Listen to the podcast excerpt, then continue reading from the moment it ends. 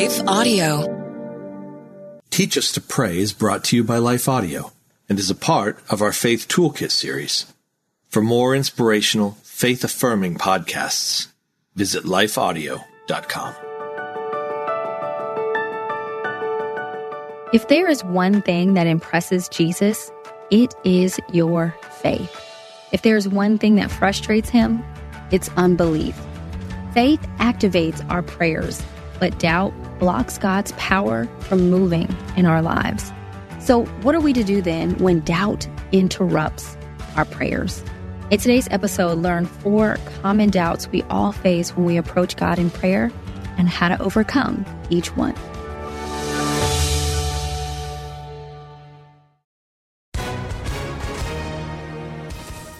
Everyone. If you've been injured in an accident that was not your fault, listen up. We have legal professionals standing by to answer your questions for free. Call now and find out if you have a case and how much it's potentially worth. Call 800 497 4410. I'm here with spokesman John Wolf. So, John, tell everyone listening who should call right now. Well, Maria, first off, thank you for having me here. It's always nice to answer the listeners' questions. Now, as far as who should call in, anyone who's been injured in an accident and think you deserve compensation, give us a call right now. 800 497 4410. You'll find out if you have a case and how much it's potentially worth. Thanks, John. You heard it, folks. Take advantage of this opportunity and call now. 800 497 4410. Advertisement sponsored by Legal Help Center may not be available in all states. Welcome back, friend. You are listening to the Teach Us to Pray podcast, where we teach believers practical and real life tips on how to grow your faith and relationship with God through the power of prayer. I'm Christina Patterson, host of the Teach Us to Pray podcast and founder of Beloved Women at belovedwomen.org, where we encourage, equip, and empower women in the love and truth of Jesus Christ. This week in my devotional time, I found myself in Mark chapter 9 reading a story about Jesus healing a boy with an unclean spirit. The boy's father had brought him to Jesus to be healed. And he asked Jesus a question that has stuck with me for a majority of this week. He said, Lord, I do believe, but help my unbelief. So let's back up a little bit and let me share with you what's going on in this particular text. This is Mark chapter 9, verses 14 through 29. And what's going on is the disciples were trying to help this man whose son was demon possessed and they were unsuccessful. And so then Jesus approaches them trying to figure out what's going on. And the man explains to Jesus, I brought my son to you because he has a spirit that makes him mute. And he explains that this spirit causes him to have seizures and throws him on the ground. He starts to foam at the mouth, grind his teeth. He explains to Jesus that he brought his son to the disciples to cast out this spirit, but they were not able. They were not able. Keep that in mind. Jesus then becomes frustrated. In verse 19, he says, Oh, faithless generation, how long am I to be with you? How long am I to bear with you? So Jesus is like, listen, bring the boy to me. Mm-hmm. And immediately when they brought the boy to Jesus, the spirit, I recognizes the power of God here. And the boy starts to convulse. He falls on the ground. He rolls around. He's foaming at the mouth. And so Jesus asked the father, well, how long has he been like this? And how long has this been happening to him? And the father says, from childhood. So this is something that they have been struggling with for a very long time because they're already calling him a boy. And so for them to say from childhood, it means like even younger than that, probably at a very young age for a really long time, he's been struggling with this unclean spirit. And so the father explains that this spirit has often cast him into fire and water and has every intention of trying to destroy him. And so this is why you see that the father is desperate to find help for his son. And he says to Jesus, in verse 22. But if you can do anything, have compassion on us and help us. To which Jesus says, if I can, as, as a, a rhetorical question, like, are you serious? Do you know who you're talking to? If it's not a, it's not a question of if, because Jesus can. And he explains, he says, all things are possible for one who believes. Well, the father immediately responds and says, I believe. Help my unbelief. Help my unbelief. So we learn here, we see as evidence in this particular story that Jesus, as I shared in the introduction of this episode, is moved by our faith. God, our, our faith, our belief unlocks the power of God in our lives, which means doubt and unbelief could potentially be blocking us from experiencing that power in a number of ways. And as I shared with you, the Father's statement, I believe, help my unbelief, really stood, stood, stayed with me this week, mainly because there's a contrast here. How can you both believe, but also need help with your unbelief at the same time? And I think that the answer we've, we, we find the answer to that is in when Jesus says all things are possible for one who believes. So all things, the possibility of all things are available, but we might not believe all those things. We might believe that God can do some things, but not all things. He might be able to do a little things or a majority of things, but not all things. And so we can have a certain level of belief, but there is unbelief still there when we don't believe all things are possible. I hope that makes sense. So when we look throughout the scriptures, we can see evidence of this as well, where Jesus will compare someone's faith to being great or little. He will say to one person, Oh, how, how, what great faith. You know, I have not seen such great faith as this. Um, but then we can also see him say, What little faith? Or why is your faith so little? And so we can see that there are levels to our belief. The Bible tells us that we should be adding to our faith. So faith is something that grows. It's it's just like a muscle that needs to be exercised and grown.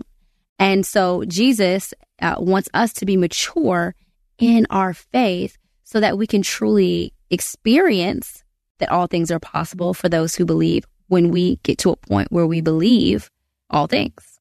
And now this is easier said than done. It's under it's easy to understand that concept. It's harder to actually live it out. And so today I want to share with you four doubts that cost that commonly cause us to have unbelief when Jesus says all things are possible. The first is that we can sometimes doubt God's authority. Does he have power over this?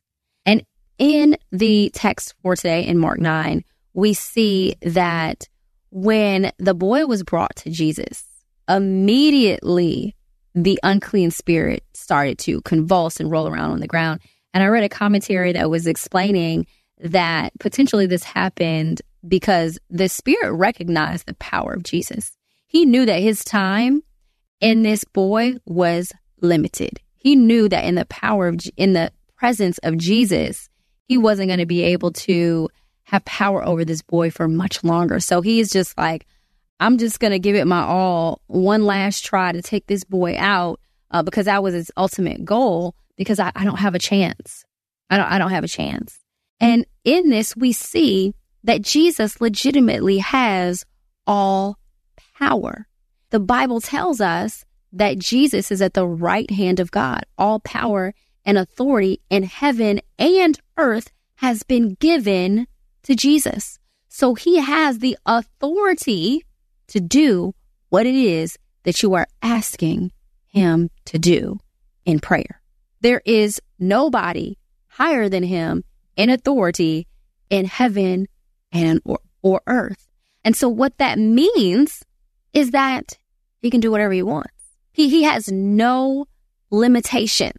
We don't have to worry about what someone else is going to do or what they're not going to do, what this person said or what they didn't say. We don't have to worry about somebody trying to block our blessings. When you are going to God in prayer, you are going to the direct line of authority to do something about it. So, for example, if I go to my child's teacher and I have an issue, she might be limited to respond to me based on the authority that is over her. She might say, Hey, I know you're asking me for this thing, but I don't have the authority to do it. You're going to have to talk to my boss. You're going to have to talk to the assistant principal. You're going to have to talk to the principal, right? And so when you have levels of authority like that, there can be limitations. But when you're at the top, there are no limitations. There's nothing that you can't do. There's nobody to tell you that you can't do it. And so this is the type of authority that Jesus has. We don't have to doubt his authority. Next, we don't have to doubt God's reach. When the man brings his son to Jesus and Jesus sees him in one of his fits and sees what this boy has been experiencing for majority of his life, Jesus asks, How long has this been happening? And the man says, From childhood. So this is something that has been going on for a really long time. And I think this is probably one of the reasons why the man said, Well, well, if you can do anything about it, you know, if, like, I don't know, there's doubt there. Because sometimes when we've been struggling with something for so long, doubt most definitely starts to grow. When we don't know life any other way, yeah, we doubt if things will, can, or ever change. Because that's the way it's always been. Our minds are programmed to think if it's always been this way, it always will be this way. But we serve a God who is able to, as the Bible tells us, bring up springs in the wasteland. He's able to do a new thing. We don't have to doubt God's reach. It doesn't matter how far back in history this has been a struggle for us or our family. God can go back. He can reach as far as he needs to. It doesn't matter how deep we've dug a hole of sin and destruction in our lives. God can reach there too. It doesn't matter how long it's been going on. God can reach there too. Again, he has no limitation.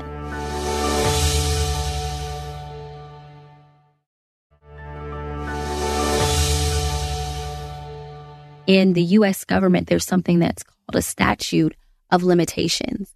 And that means that there's a certain amount of time where something can actually be brought, a lawsuit can be brought for legal actions before it's considered too old to be litigated. Meaning, if someone does an injustice to you, you have a certain amount of time to bring it to courts before that complaint can actually be heard, right? If you wait longer than that, then what happens is it can be thrown out. It's been too long, right? God does not have a statute of limitations. He himself is eternal. What seems like a hundred years to us is like a second to him, right? And so we have to keep that in mind when we are praying to God, especially about something that we've been waiting for for a really long time. It doesn't matter how long it's been. God can reach there too. The third doubt that we can let go of is God's ability. We do not have to doubt God's ability. Jesus himself said, All things are possible. He said it again in another part of the scripture where he says, With God, you know, he says, With man, this is impossible, but with God, all things are possible. He says that same statement again, that when we believe all things are possible, when with God, all things are possible, even especially when they're not possible for man. And so we know that this father is probably struggling with doubt because he's already brought his son to the disciples and they were unable to deliver him. Can you imagine how discouraging that must be to see the disciples healing all these other people, right? And so you're like, oh, that that's what they do. They heal. Let me take my son. And then your son is one of the few cases where the disciples can't deliver him. That's discouraging. That that's where doubt can certainly grow. I think that's the the hurt that we hear in his question to Jesus when he says, you know, if you can do anything. and Jesus says, if I can do everything, can I do anything? I can do everything. He says, if you can do anything, right? So we see his small level of faith there. Like, I think you can do something. You know, can you do that? And Jesus like, I can do everything. You want a complete healing? Because I can do that. Sometimes our doubt causes us to pray small prayers. And we're saying, Jesus, I'll just take this just a little bit. I'll just take the little bit that I can. And he's saying, Do you know who I am? Why are you praying small prayers to a big God? Why are you doing that? All things are possible. I am able to do all things. The Bible tells us that God is not like man. What your pastor can't do, what your doctor can't do, what your spouse can't do, what your friend, your child, your parent can't do, God can do it. With man, it may be impossible. It probably is. But with God, all things are possible. When we pray, we must remember who we're praying to. We don't have to doubt his ability because he can do all things. Finally, we don't have to doubt his will. I think that when you've been walking with God for a while, you realize that you don't need to doubt, you don't need to doubt God's ability. You understand his authority. You understand his reach. You don't have to doubt his reach. You know that he can do all things. But where even the most seasoned Christians will struggle and stumble is to doubt his will. Because we know God can do it, but we doubt if he will. We doubt if he will. And this is where I think that we see a glimpse of the Father's faith, where he says, Listen, I, I do believe there's a part that I don't. Help me with my unbelief. This is where we pray for our hearts. We pray for hearts that believe. It's not our words that move God, it's the condition of our hearts. It's the faith and the belief that's in our hearts.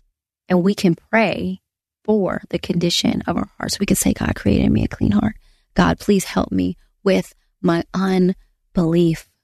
But one thing that we have to understand when it comes to doubting God's will is it's more of a struggle when we're not sure if our will aligns with God's will. We know that God's will will be done. the question is, do do we want is our will in alignment with God's will? Jesus, when he instructs us how to pray during the Lord's Prayer, he says, Your will be done, talking to the Father on earth as it is in heaven. He's praying for God's will. He's not saying, This is my will, make it happen, right? And I think that is where a lot of our doubt comes in when we're just presenting only to God, boom, this is my will, make it happen. Yeah, doubt's going to come in because you don't you don't know. Is your will in alignment with God? If it is, then you should have all the faith in the world. But if it's not, that's when we need to be praying for our hearts that we would be in alignment with God.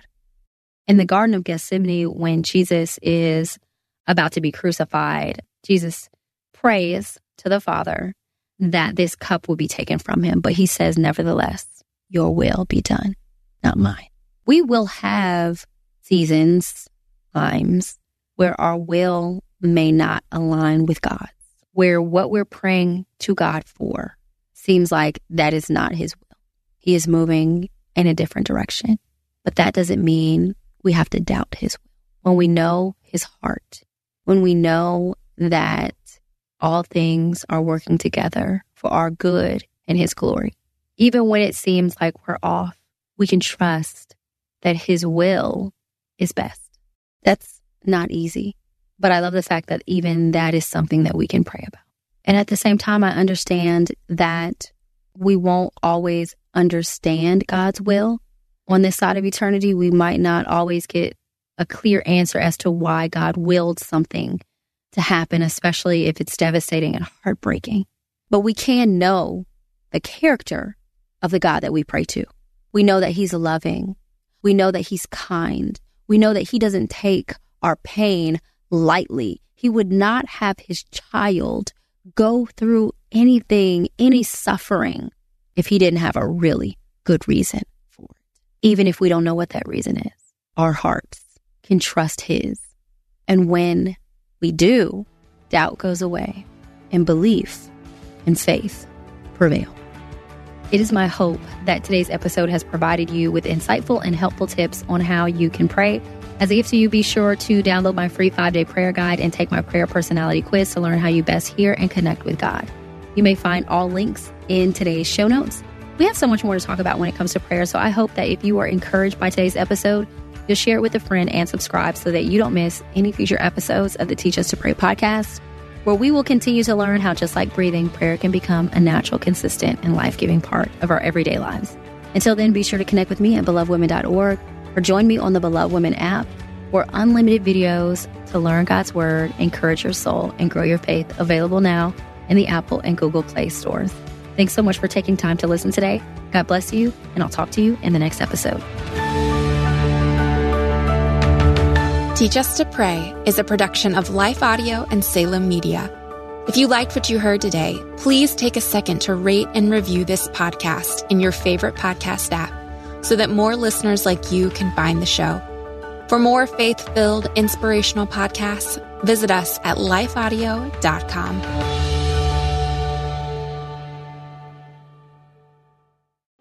The love of God is immeasurable, it's unchanging, it's indescribable. Because God loves you so much, you can sleep through the night in peace. With Abide Bible Sleep Meditation, you can fall asleep fast with relaxing sleep stories based on Scripture. To start listening now, go to lifeaudio.com or search your favorite podcast app for Abide Bible Sleep Meditation. You can also download the Abide app for more biblical meditations at abide.com.